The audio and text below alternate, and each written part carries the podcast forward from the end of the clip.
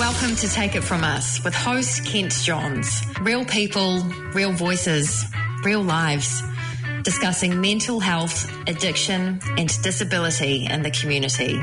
Your weekly window to the real world. Welcome to Take It From Us.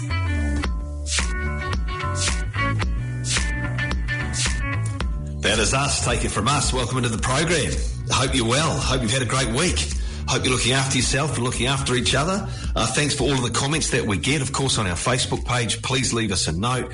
Uh, Facebook.com, take it from us and just let us know how you're going out there in our community. Uh, tough old times for so many people at the moment. So what we're hoping to do today and, and, also of course into the future too is, is to try and brighten up our mood a little bit by talking about some good stuff but also also having a look at, at what is happening in the community and where it is that we could be doing better and where we can maybe learn from each other and, and make a, make a few changes uh, where we need to. I know that for me personally is something that I'm always conscious of is, is just trying to learn from other people and, and make some tweaks to my own lifestyle to try and be healthier because I, I, I, do acknowledge that it can be pretty damn tough uh, day to day.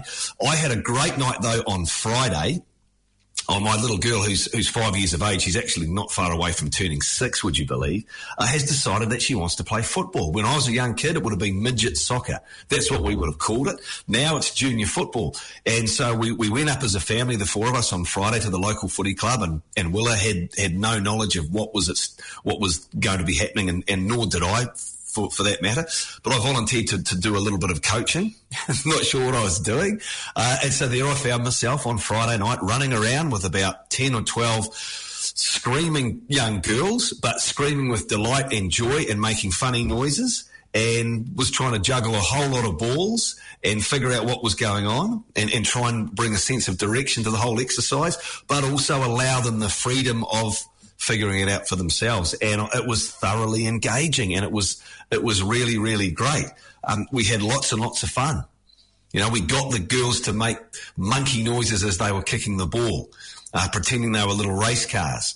Uh, and it's just to see that, see the, the joy on their faces was tremendous. So look, I've got no idea whether, whether my young girl wants to be a footballer, whether she wants to do this next year or the year after or whatever. But right now, that's what she wants to do. And like all kids, and we know this from umpteen dozen surveys over the years.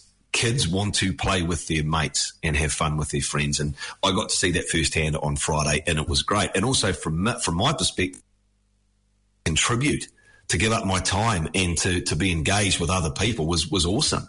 You know, I wish I could do a little bit more of that because we do know that is one of the key planks of, of contentment is to actually volunteer and to contribute and give your time and be generous with spirit to other people. And, and I was able to do that on Friday and it made me feel really, really good about myself and, and, also the community that, that I live in, that we had so many people there having fun and giving of their time and, and contributing, which was awesome. Uh, we've got a really good program for you today. We'll talk to Nicole Jones in just a moment. A little bit later, we'll talk to Ed Kitchen from Speed Freaks getting people out and about at all hours of the day to walk and to exercise. We know that's great for mental health. So we'll check in with Ed and we'll also have a chat with Mark Wilson uh, from the Mental Health Foundation. Did you know that next Friday, May the 20th, is Pink Shirt Day?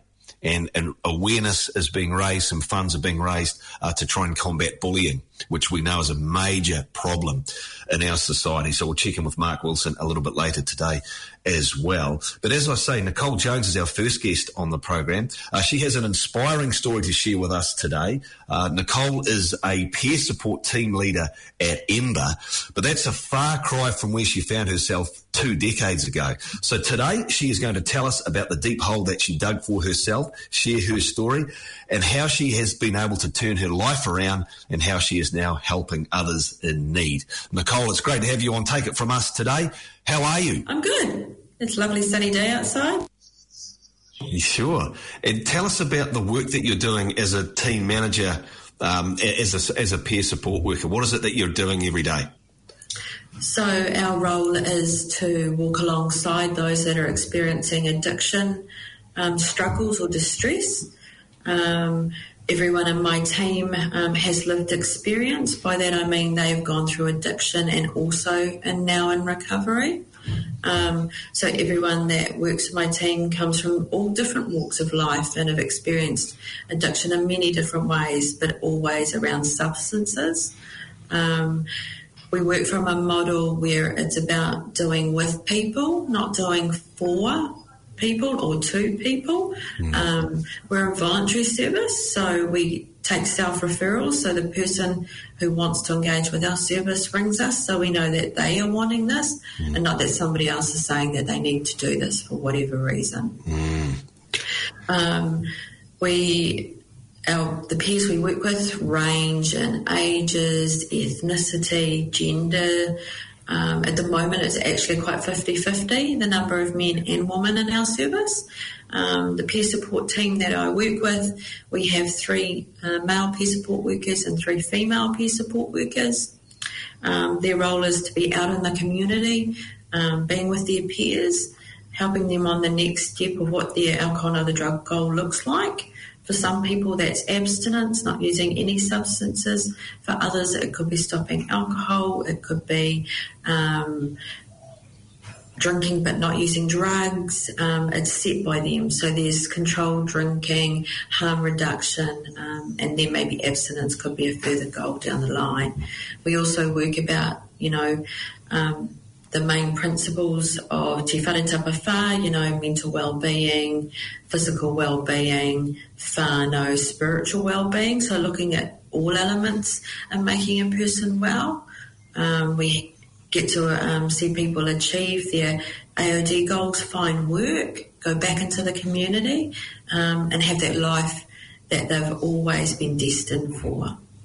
Um, Mm. It, it, certainly, the, the, one thing that struck a chord with me that stood out from, from what you were just saying was that the person has to be ready themselves. They have to be, they have to volunteer themselves in their own vulnerability to be helped. So I wonder if at times, is it difficult not to intervene or is it difficult not to push or encourage or coax when you're having to be patient and wait for people to do that? Yeah, I suppose we still encourage because everyone on the team's got lived experience. When they see things happening, they will share um, a similar journey to what happened for them and how they dealt with that. So the encouragement is through the inspiration. Um, the peer looks to them to go, oh, this is how you did it. Oh, I could do that. You know, so it shows it's possible. Um, who better to walk through a journey with you than the person who's walked the path before you? Mm. You know, like it just it, it lowers defences. People come in and go, "Oh, you know what I'm talking about." You know, there's that nodding of the head. They really get it. Um, and there's so many different ways, you know, that they can do it. You know, some of my team. Um, for their own recovery do 12 step meetings like Alcoholics Anonymous, Narcotics Anonymous. Other people do it through um, different programs like there is WRAP, which is Wellness Recovery Action Plan, where they provide um, their triggers and, and see what their patterns are and then have plans in place for when this evolves. You know, if we make a plan when we're well, when we're not well, we've got a process to follow you know, and I think that's what my team shows them um, that it's hard, but it's possible. You know, we our mantra really is is holding the hope for somebody until they can hold it for themselves. Mm. Do you do you ever think about the optimism required, the true optimism required to do your job, that is counterbalanced by at times the grim reality of the situation that you find yourself in? No, I don't. And the reason I don't is because there's lots of optimism because we did it. Mm. We got clean through, you know, adversity and struggles and, you know, whether that's the criminal justice system or loss of children or family members, you know. So how can you not be optimistic? Because, hey, I did it. You know, mm. you too can have this a day at a time. You know, we mm. it's around making it more manageable instead of going, oh, what am I going to do in the next year? It's like, what can I do today? You know, I made a bad decision maybe, which that could be relapse or something. It's around, okay, what's the next best decision I can do? What's the next best step? You know, and so for us, it's actually an honour and a privilege for somebody to welcome us on that journey with them because we get to see these beautiful moments where, you know, a little light bulb goes off and they're like, ah, this is what you mean, you know, this is what I could have, you know, seeing people reunited with their families, with their children, you know, um, having, you know, crippling anxiety to going out and getting a job, you know, how lucky are we to see that? Mm. You know, not everybody has the joy to say that. You know, we get to see people's lives turned around. We're lucky. And the the reward is is is great, isn't it? When, yeah. like like you say, you see someone's eyes light up and something has clicked for them. Does it take a lot of convincing to have people in a in a kind of a growth mindset where it's about doing the little things as best they can each day as opposed to wanting to wave a magic wand and, and acknowledging that there's no quick fix to some of the problems that they face? Yeah, definitely. And I suppose it's hard because when you you come into recovery and look at whether that's harm reduction or whatever, you're in a rush to get there. I just want to get mm. there now. I just want to get there now. So for us, it's around trying to slow things down and, and acknowledge what they are doing. So not what they're not doing, but what they are doing. Um, and peer support workers, they they're out in the community, so you know they go with people to exercise, you know, because healthy mind, healthy body. This is a coping strategy. So sometimes they're they're not realizing that these are some tools that they're being taught because they're just along for the ride kind of thing, and then it's like, oh, I can do that myself, you know. So it is around what tools can we provide you with to give you the best opportunity, you know, and that's working with other services, you know.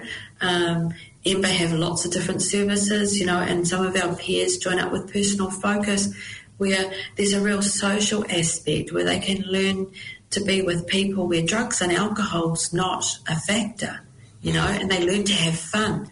Because at the end of the day, you know, that's what everyone's looking for that happiness, yeah? Mm, yeah. So it's around teaching them how to find that. We're talking with Nicole Jones, peer support leader at Ember. And Nicole, I, I wonder if in your darkest moments in your life, did you could you have ever possibly thought that you would find yourself now with um, having studied social work and having qualifications to now help people on a day to day basis? Would you have ever thought you would be capable of, of where you're at? No, definitely not. You know, I wasn't a clever student. Um, when I went into my studies, I struggled. It was hard, you know, mm. going back into a school environment. Um, and to be honest, I didn't think I'd be able to stay clean. You know, um, life throws some curveballs, you know, and sometimes life's not great, you know, but it's around knowing that should I um, relapse and use that, it's not going to change that situation. I would just let myself down, you know, and how I did it was because people believed in me, you know, and I thought if somebody could love me, then I must be lovable, you know, and having that belief, which is, is halfway there, you know, if there's somebody in your corner, it's half the battle. Um, one of the peers we were working with who completed with our service because they were off doing studies of their own to hopefully become a peer support worker. And she said, I looked at it as like peer support were my personal cheerleaders, you know, and I was just like, that's a really nice way to think about it. You know, we're in your corner. Um, and I had lots of people in my corner that didn't give up and believed in me until I could believe in myself. Um, and I take that through with everything I do. You know, I have no right to judge another person. Um, every person has a right to respect. I haven't walked in your shoes, so I don't know what it's like for you. I can empathise how it was for my journey, but I haven't walked in your shoes, and I'm not going to pretend that I have. Mm. You know, so for me, no, I never thought I'd be a clinician or working in this field. Um, when I started working in a treatment centre, my first job, um, I was like, oh hell, I'm not doing that. This is crazy, you know. And then it just it became the new normal, and I was like, oh, this is how, for lack of a better word, normal people do it. You know, they get up, got to work each day. You know, there's that routine, and I think for me that was missing in my addiction, as I'd lost routine, mm. um, and routine keeps me safe. Um, and Ember's just given me an amazing opportunity um, to be able to work with a, a peer team who the requirement for the role is to have lived experience, mm. you know, that's pretty phenomenal, isn't it? Who would have thought addiction was your key to a job, you know? But it is. So, yeah, for me, I like to see my team find that as well as the peers that then become peer support workers in the field also. Mm. Yeah, and, and routine is so important and so undervalued and underrated by so many people. Like in, in my occupation as a health coach, that these are the conversations that I have with, with, with my clients too, all of the time around routine. And, and I often give the example of, of children after after dinner. They brush their teeth and they have a bath and then it's cuddles and they read their storybooks and and as adult, as parents we're going to go, oh here we go again but it works eh and and we know that it works for adults as well but it's in, in so many cases I guess it's about having just the belief that or and even I guess is it a form? Would you say it's a form of discipline, and, and, just almost as a box ticking exercise, just to go through this rudimentary stuff as often as you can because the benefits can be enormous, eh? Definitely, and yeah, and I do think it's that, and I think you know, we lose routine because, you know, people think they become an adult, they can do what they like, you know, and that's what you're striving for in, in your mm. younger years. Yay, nobody can tell me what to do. Well, you know, routine is, is something that we need to have. That's how we survive. You know, rules are there to keep us safe. They're not there to keep hold us back. So I think it's a real changing of that mindset. Um, but it's like, I think back to, you know, when I stopped using substances in 2004, um, I went to 12 step meetings. So I was a member of Narcotics Anonymous, and that saved my life because there were all these people that had gone before me that could show me how to do it, mm. you know, and they work on a 12 step principle and you work through those steps. And that meant I could clear that wreckage out where I didn't have to keep punishing myself for the things that I had done, except celebrate for the things I'm doing you know. So for me, it was finding a new community, um, and that's what I got there. Because um, it can often be quite isolating in recovery because generally those that you hang out with use mm. drugs and alcohol because you were using them so it's you, you gravitate towards each other. So it can be really difficult. Have you been able to move on from your own past? Definitely. Um, it doesn't mean it doesn't sort of pop up every now and again um, because of um, my um, criminal justice um, dealings, I suppose you could say, um, it was hard to find work um, and to be given that opportunity. A lot of people shy away from that. Um, and, you know, they talk about, you know, everybody deserving a second chance, but you know what? Sometimes you don't actually get that opportunity, and it's really sad mm. that we would say that somebody's unrehabilitative because everybody is. Their timing just might not be right you know, and when I got to be a part of the alcohol and drug court as a case manager with them, and you would we would have people that might not graduate the court, but you know what? We planted seeds for them, and those seeds will grow. And then when they're ready, they know where to go to get help. And if we can give that to everybody that touches our service, then half the journey's done. How long have you been substance free now? Um, I'll be 18 years substance free on June the 21st. Congratulations. Thank you. Yeah. And it's just, it, it's only doing it on a daily basis. You know, I really firmly believe that I don't know what tomorrow will bring. So I'm, I'm abstinent for today and then tomorrow I'll deal with tomorrow. How, if you don't mind me asking, how have you been able to avoid relapses? Um, I think reaching out for help, doing the things I didn't want to do. Um, you know, like I had a plan with my sponsor, um, who was a Narcotics Anonymous sponsor, and she would say, "Ring me before you pick up." Um, and then, you know, you'd ring her, which I would do, because reality was is I didn't really want to use. I just didn't know how else to deal with things, mm. and it got overwhelming. And um, she'd be like, "Okay, yeah, uh, how about you wait till tomorrow? Then you can, you know, go and use." Um, and because things were generally different the next day. You know, it's that instantaneous thing that you're, you're thinking. So she helped with that. I went back and did counselling um, at three years abstinence, five years abstinent, seven years abstinent, um, and I've just started doing counselling again um, for myself um, because that's how I stay well. Yeah. And for those of us that do relapse, what's the message? get back up and, and, and give it another go. Yeah. Doesn't matter what knocks us down as long as we get up. You know, there's that saying, I get knocked down five times, but I get up six. And that's all that matters. You know, there's no judgment. Mm. Um, relapse doesn't have to be a part of recovery, but it often is a part of recovery. You know, it's got, looking at it honestly and going, okay, what led to this? What happened? What else could I have done? You know, where could I have put a flag in going, I could have chosen a different path at this stage? You know, and that's what we're there to help them find, you know, because often relapse builds up. It doesn't just, it's not like I'm going to do it. Um, sometimes that does happen. I'm not saying that's always the case because you might be somewhere unprepared. Um, and out comes your drug of choice, and you know sometimes it can really catch you off guard. Um, also, people think that you only relapse when you're struggling, but that's not true either. You relapse when you're celebrating because that's how you used to celebrate. So it's learning to not just worry about the bad times, but keep a check on the good ones too. Mm.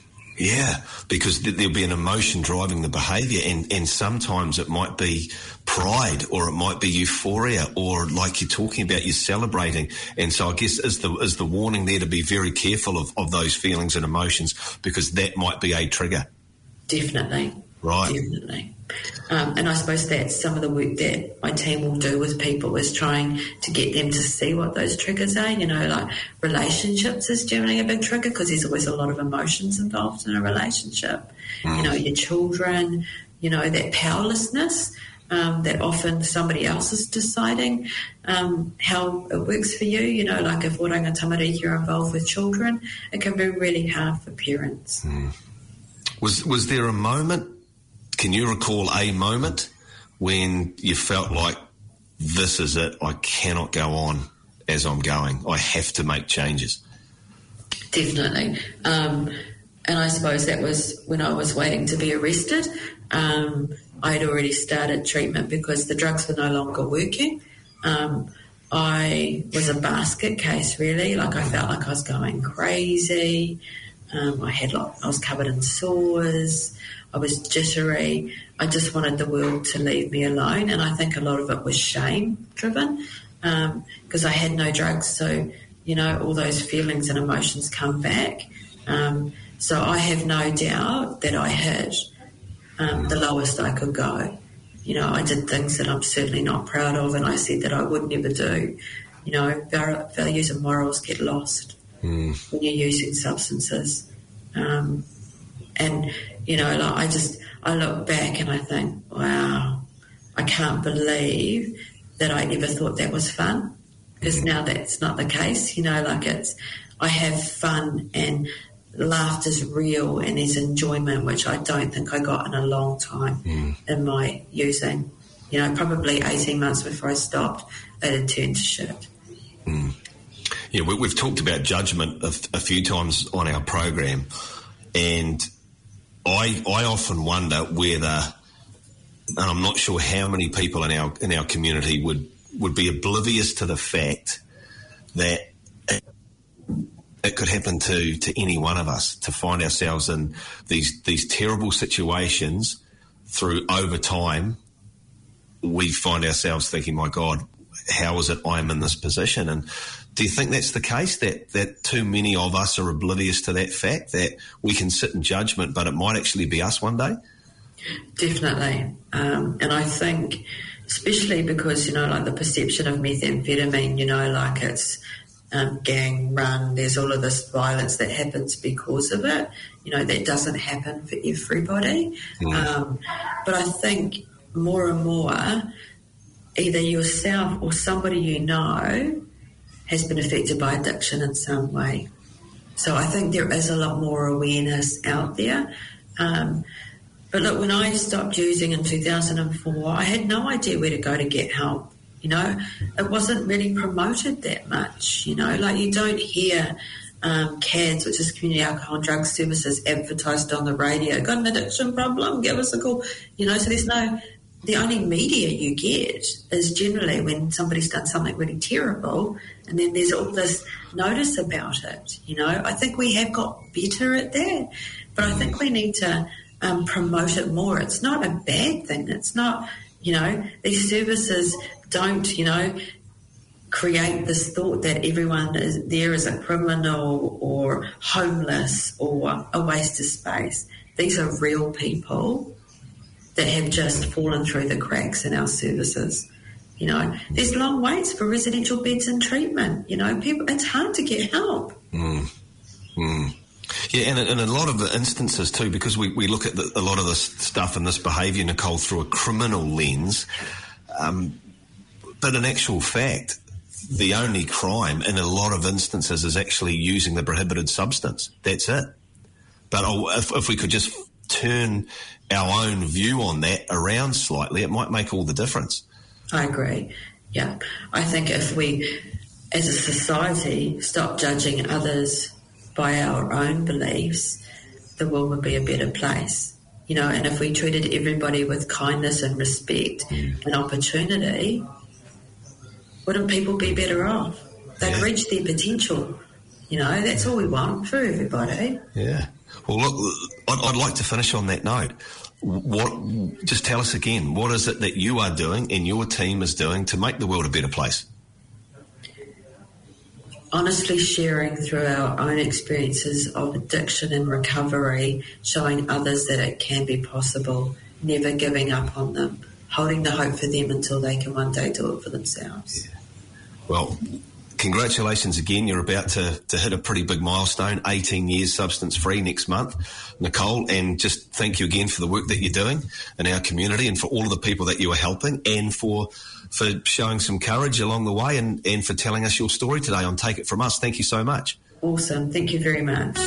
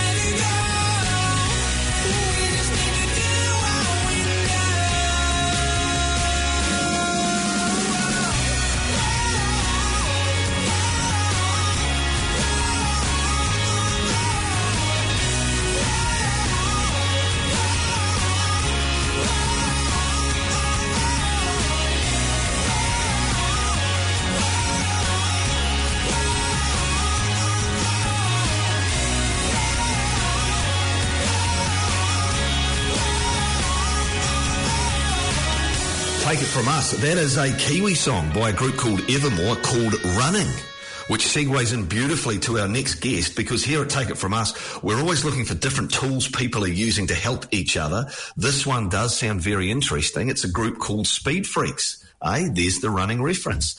Uh, joining us from Speed Freaks is Ed Kitchen. Ed, thanks so much for your time. How are you doing? No worries. Yeah, thanks for having me. Um, I'm doing really well. Thanks. I'm doing well.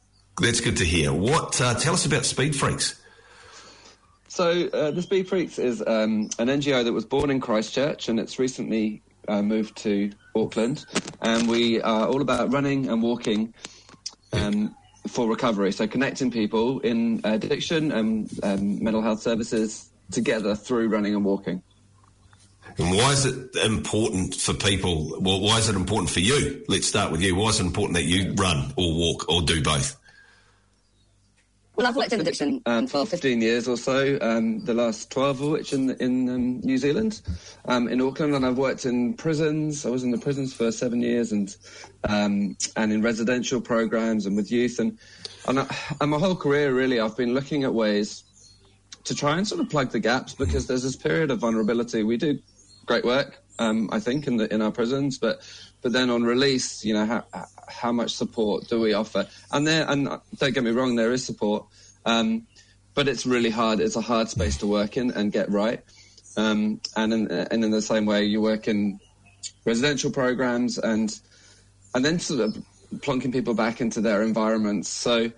Um, what what I've always been looking for in my career is a way to um, provide options for people to um, access support um, whatever stage they're at in their journey, even if they're in active use, um, a mm. place where they can come, they can engage with, and um, in a sort of light way. It's not overwhelming. There's no um, uh, the community and pro-social, you know, networks and the real magic Freaks is the volunteer workforce that we have, and they're just you know ordinary people generally they're into, interested in running and walking, and that tends to be where we recruit. And they've usually got obviously an, an interest in addiction, either through their own experience or their whānau. And um, but you know they're you know accountants and um, estate agents and builders and um, you know all sorts, just all. Um, and I think that's really the key because it gives um, the folk who join us through the services that we work with an opportunity to, to interact with just people from different kind of mm. sp- spaces of the community. And so the running and walking is really a, a mechanism to allow kind of that because um, it's really it's all about connection. Yeah, and I bet you see some magic, do you? Yeah, no, look, honestly, amazing stories on a regular basis really fantastic place to work. Um, you see like stories of people they um, got kicked out of services and um, stayed engaged in in the system just as a result of being involved um, with our groups. Um, and, and people who just get into um, running in, in, in, a more serious way as well. And a part of our model is that we we access we, we take people to events um, and that's a really strong motivator and great kind of connect people with the wider kind of running community, which is an amazing. Um, we've seen people become really engaged in that community and independent, and uh, you know, doing ultra marathons and and all the rest. Um, so yeah, some wonderful things, but at the more kind of less intense end, it's just seeing mm. people show up regularly. That's really the magic. Um, and especially when they're, they're potentially a little bit chaotic. Otherwise, just um, just coming along, we we road and um, so there's people from all walks of life and um, um, yeah, we're starting to see um, some regulars who just just show up and and join us, and we have a chat, um, mm. and they know that we're there every week. And how many people do you normally have who, who might? T- I, I guess the numbers would vary from week to week. Yeah. But how many so, people? Um, depending on the on the group. So we we were, we're new in Auckland. Um, mm. We're more established in Christchurch where it began, and so they have sort of twenty odd um, on in their community and their community runs um, with their service. They so we have two types of runs. We have our our service runs. So um, here in Auckland, that's with Odyssey, um, which is a residential program in New Lynn, and Epsom Lodge um, in Newmarket, and and then we have community runs. So we do K Road um, alongside Lifewise Cafe. Um, um, sorry, the Merge Cafe is run by Lifewise, and also we do Saturday morning runs with uh, alongside Park Run and their community runs. So the so the community runs are open to anyone, and the service runs are just ex- to to them. Mm-hmm. Um, so to come back to your question, you know, we um, beds. We're probably getting, uh, uh, looking at the numbers, uh, seven or eight folks mm. will come out on our on our groups, and we've just started a six group, and that's not quite as popular yet. and we get three or four plus our coaches. Um, and same with Odyssey, we've got three or four, five sort of numbers vary, but I, they'll build up. And obviously with yeah. COVID, um, we had to put the pause button, so we lost a bit of momentum. And then our community runs, you know, um, we've had up to 10 um, at K Road, but, um, you know, it probably averages six, seven, somewhere around there with plus our coaches. But I mean, any walking, any community group that starts up, it always they it starts small, and over time it gets bigger and bigger and bigger, yeah. doesn't it? That's right. And you know, even if it's just our coaches there, I think the important thing is that we show up and that people see that. So we have a, quite a distinctive blue T-shirt um, that's part of the part of the um, identity. So once you run with us three times in a row consecutively, you get a T-shirt. Um, we all look the same in our distinctive blue Speed Freaks T-shirts. Yeah, great. And and the benefits to, to walking are profound, aren't they? Mm. But psychologically, um, neurologically, also physically, um, the benefits to actually getting out there and walking are huge. And do the do the people that you walk with mention that afterwards? Once I've been doing it for a little while, that they notice their their brain health has improved. Yeah, I mean it's it's pretty well documented, eh? and um, just that 30 minutes of exercise. It's the British Foresight Commission who did that research, and, and the um, five ways to well-being that the mental health foundation here in New Zealand um, uses, and, and, they talk about um, the research showing just 30 minutes of high heart cardio activity three times a week. It'll have huge, kind of profound implications on mental health. Um, mm-hmm. you know, obviously physical health, there's a huge benefit there. But yeah, look, I, th- I think it makes so much difference. Um, so we do, you know, like I said, we just started the 6:30 a.m. run, and just getting up and doing a run in the morning and starting your day that way. I started my day that way. takes a bit of discipline. I didn't always, I don't always want to, um, but it sets you up for the day um, and gives you, um, well, you know, even if you're not productive, you can always say, well, at least I, at least I did my run um, or walk. Um, yeah, and we want to emphasize that it is running and walking because, um, yeah, it's kind of all levels. But we definitely have, we encourage people to. Let's push it a little bit. Um, it's not. It's not about okay. performance, but um, we're, you know, I think, especially if we're working towards events, we want to make sure that people have um, uh, kind of the fitness to do whatever they're signing up for. So we'll support them to do that. But we're not we're not a kind of fitness and sports first kind of yeah. an organisation. We're addiction recovery connection, um, and and this fitness and it sort of comes as a as a byproduct. Mm. Well, the other thing I love about what you're doing is that you're encouraging the shared experience. And we know too how important that can be for people, for all of us to, to be connected and to share experience and to look at what each other's doing. Yeah, man. I mean, just the finish lines are often um, what people will talk about in Speed Freaks as a kind of significant shared experience. Um, just the cheering and, you know, because of the shirts, um, it's sort of an equalizer. Part of our kaupapa is um, sort of challenging the stigma around addiction that can exist and mental health. Um, but when we're all wearing shirts, like it equalizes, you're, you're just, I think that the folk who, who groups have quite a profound kind of sense of, you know, I'm not less, I'm, I'm, I'm not more, I'm equal to the volunteers.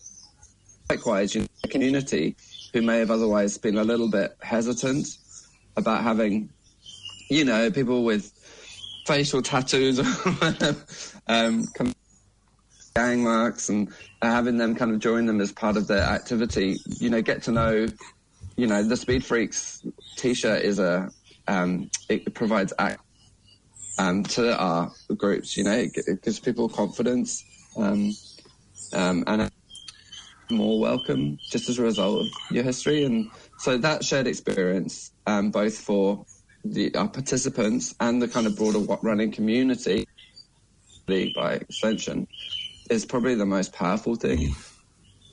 And it's, it's why I'm kind of so passionate about this this work. Yeah. Well, it's inspire, it's inspiring stuff, Ed. And how do we get hold of you? How do people get hold of you? So, um, um, speedfreaks.org.nz. So you can find us there. Um, you can donate if you're um, keen to do that. There's a button to do that. Um, as I say, we operate in Christchurch and Auckland. So Anna Christoforou, shout out to her. I mean, she's the founder, um, and she's um, yeah, just got so much passion. So she and she's great at responding. Um, you can contact her through the website or me. My name's Ed Kitchen. So I'm the program lead here in Tamaki Makaurau. So we've got some funding um, to do this through the Acute Drug Harm Fund. Mm. So that's how we're able to do it. And um, uh, it's myself and Eden Carson, who's the peer support worker, um, who uh, and who also works for us um, 20 hours a week. Um, and mm. we're really lucky to have him. Well, it's great to hear that you're helping people to, to get out and get some fresh air and, and spend some time together and, and have that shared experience. Thanks for your time, Ed, and keep up the good work. All the very best. This is Take It From Us. Real stories, real life, as told by you. Next Friday, May the 20th, is Pink Shirt Day. Uh, the very important day to raise awareness in the fight against bullying. But we need to know a little bit more information about that. Uh, Mark Wilson is with us from the Mental Health Foundation to talk to us here at Take It From Us about the Pink Shirt Day. Mark, thanks for joining us today. Oh, kia ora. Thank you so much for the opportunity. Look, how are the plans going for Friday, uh, May the 20th? Everything on track? So good, so good. It's the busiest time of year for us on Pink Shirt Day. Clearly, with lead up to the big day, people are wanting to get resources and wondering where to get t-shirts and just find out about bullying in New Zealand. What is the history of Pink Shirt Day? How did it come about? Well, it started in Canada in 2007 um, when a schoolboy was bullied for wearing a pink shirt. So some of his mates kind of went, hey, that's really uncool, and decided that they would kind of wear pink in support of him. And from that, um, Pink Shirt Day was born. And in New Zealand, it sort of turned up in about 2010, 2011, I think. So it's um, become a regular fixture of our calendar. Mm. And what's the significance of the day? What is it that you're hoping to achieve? I guess what we're trying to do is, um, you know, create a, a kinder, more inclusive New Zealand where everyone feels safe and valued and respected, regardless of gender identity or beliefs. You know, it's about celebrating who we are and allowing for that. So it's quite simple, really. So it's a really simple idea and realizing how bullying, unfortunately, is such a big part of our lives. And let's just stop mm. that, you know? What what constitutes bullying there? Uh, it's a complex answer, this one, but mm. um, you know, bullying is more than just a joke with a maid, you know, a bit of a ribbing. You know, there, there's there's got to be some intent to it. There has to be. It's often um, it may involve um, physical harm as well, and it's when you've said no and it keeps on coming back at you. So those are some of the simple things. So yeah, you know, and sometimes people believe they're being bullied, and it might not quite quite fit there, But um, trust me, when you're being bullied, you know you're being bullied, and that's unacceptable. And often it's still done in pro- it's done public as well as obviously online is a big um, kind of mm. platform, unfortunately, these days for bullying.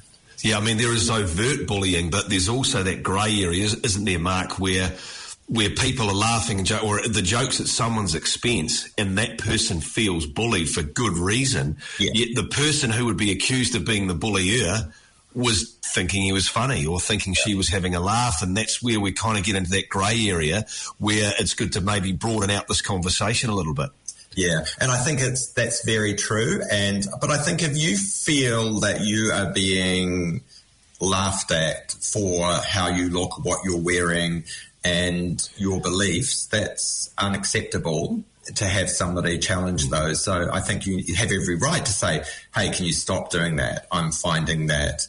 Um, offensive, it's um, it hurts me, whatever. You know, you find your answer to that particular scenario. So um, if you believe it's bullying, then yes, um, you know, uh, say to that person, stop it. And um, but I think with bullying generally, it's in the workplace. So it, it's um, that's a really complex. Um, scenario there when you are the one that's being you believe is being bullied by a boss or a manager and it's about how do you elevate that and where do you go to get the support? Um, and that's when the rest of us as upstanders you know people who may witness this need to gather around and support that person It's interesting you, reference the workplace bullying because we, we've had so many stories, haven't we, publicly in New Zealand about this recently. Do you think it's getting easier now for people who feel bullied or for employees or staff members to actually confront bullying people and also their bosses and people in power?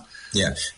Hopefully, hopefully it is, and hopefully, if you feel that you are being bullied, that you can go to your boss. Slightly complex when it is your boss that's being the bully, but um, depending on your workplace, you may have an HR person, and that should be your first port of call. If you belong to a union, maybe you can um, have somebody represent you there, or you could go to some sort of advocacy organisation to um, talk with them to see how you can best approach this in your workplace. Um, you would want to get some sort of um, have evidence of this happening and, and what you claim to be the bullying, and hopefully by um, putting together some good, you know, background on what's happened to you that, and using some of the um, people in your other people in your workplace, you may be able to kind of stop this or at least try and resolve what the issues are. So, uh, Pink Shirt Day's been around in New Zealand for 10 or 12 years now. Do you think there has been a reduction in bullying in that time here? Um, I think there's a greater awareness to the impact of bullying, and um, unfortunately, bullying takes on so many um, platforms, and and in that ten years, we've seen the growth online bullying and social media bullying that um, it's sort of changed. I think the shift is changing, and um, so alas, I think it's prevalent. We, we again are very high in the statistics for um, bullying, whether it's in the workplace or our youth, and particularly if you identify as rainbow, um, it's a significant um, issue.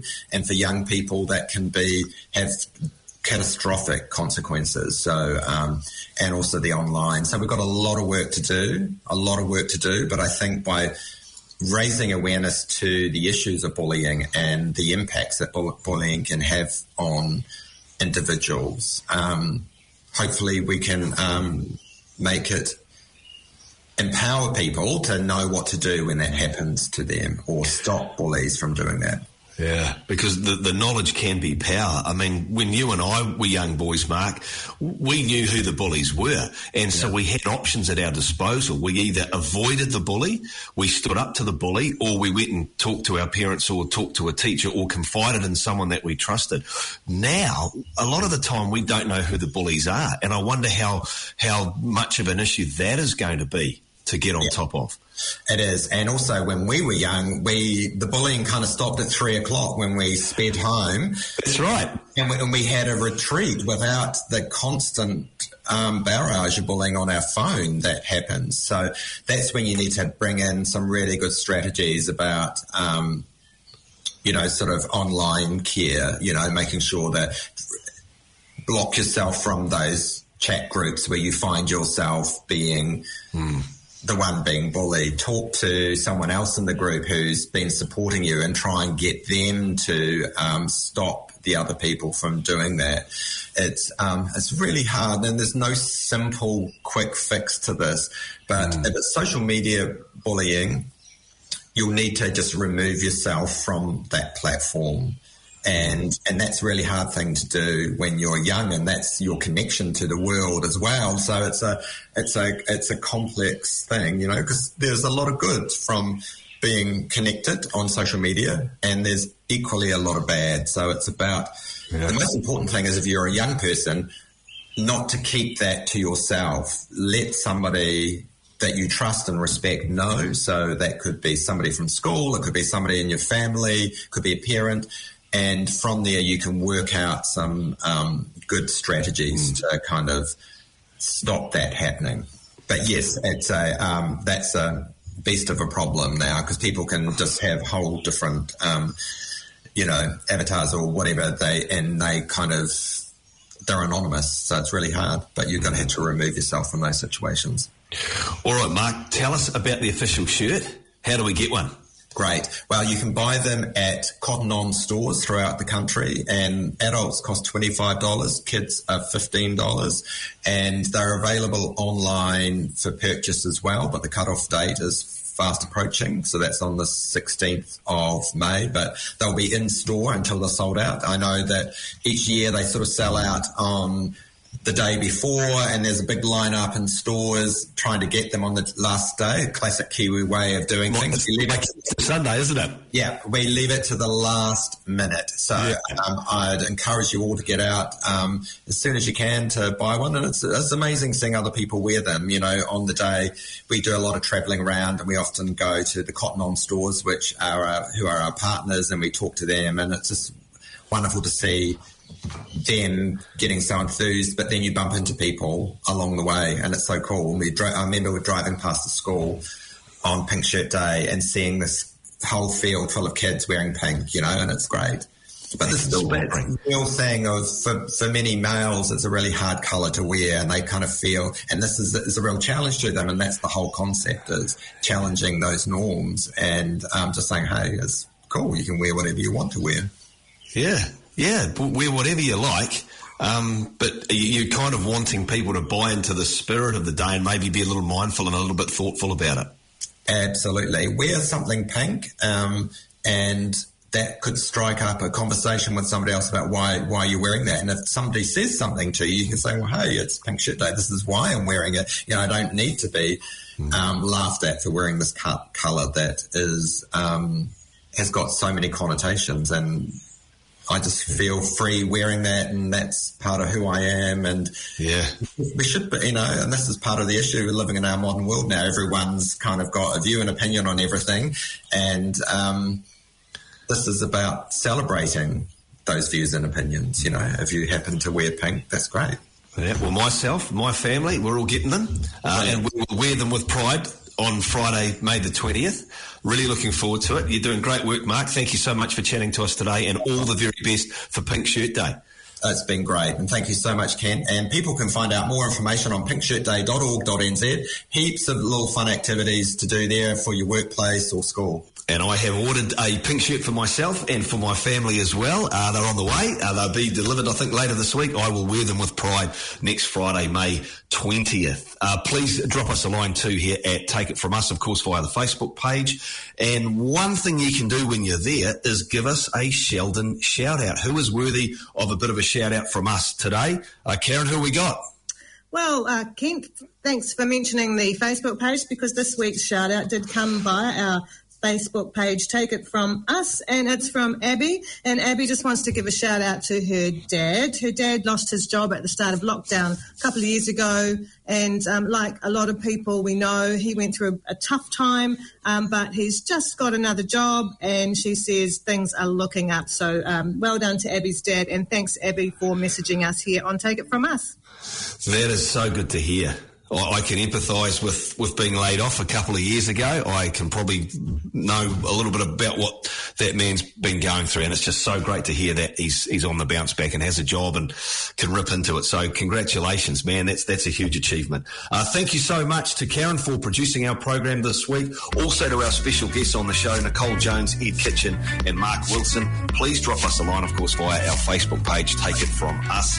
Look after yourself. Look after each other. We'll talk again next week. You've been listening to Take It From Us with host Kent Johns, produced by Karen Murphy, executive producer Andrew Dewhurst, made with the real stories and voices from our community. And for that, we thank you. For more information on anything you've heard on today's show or for direction on where to seek further advice or assistance, visit our Facebook page. Take It From Us.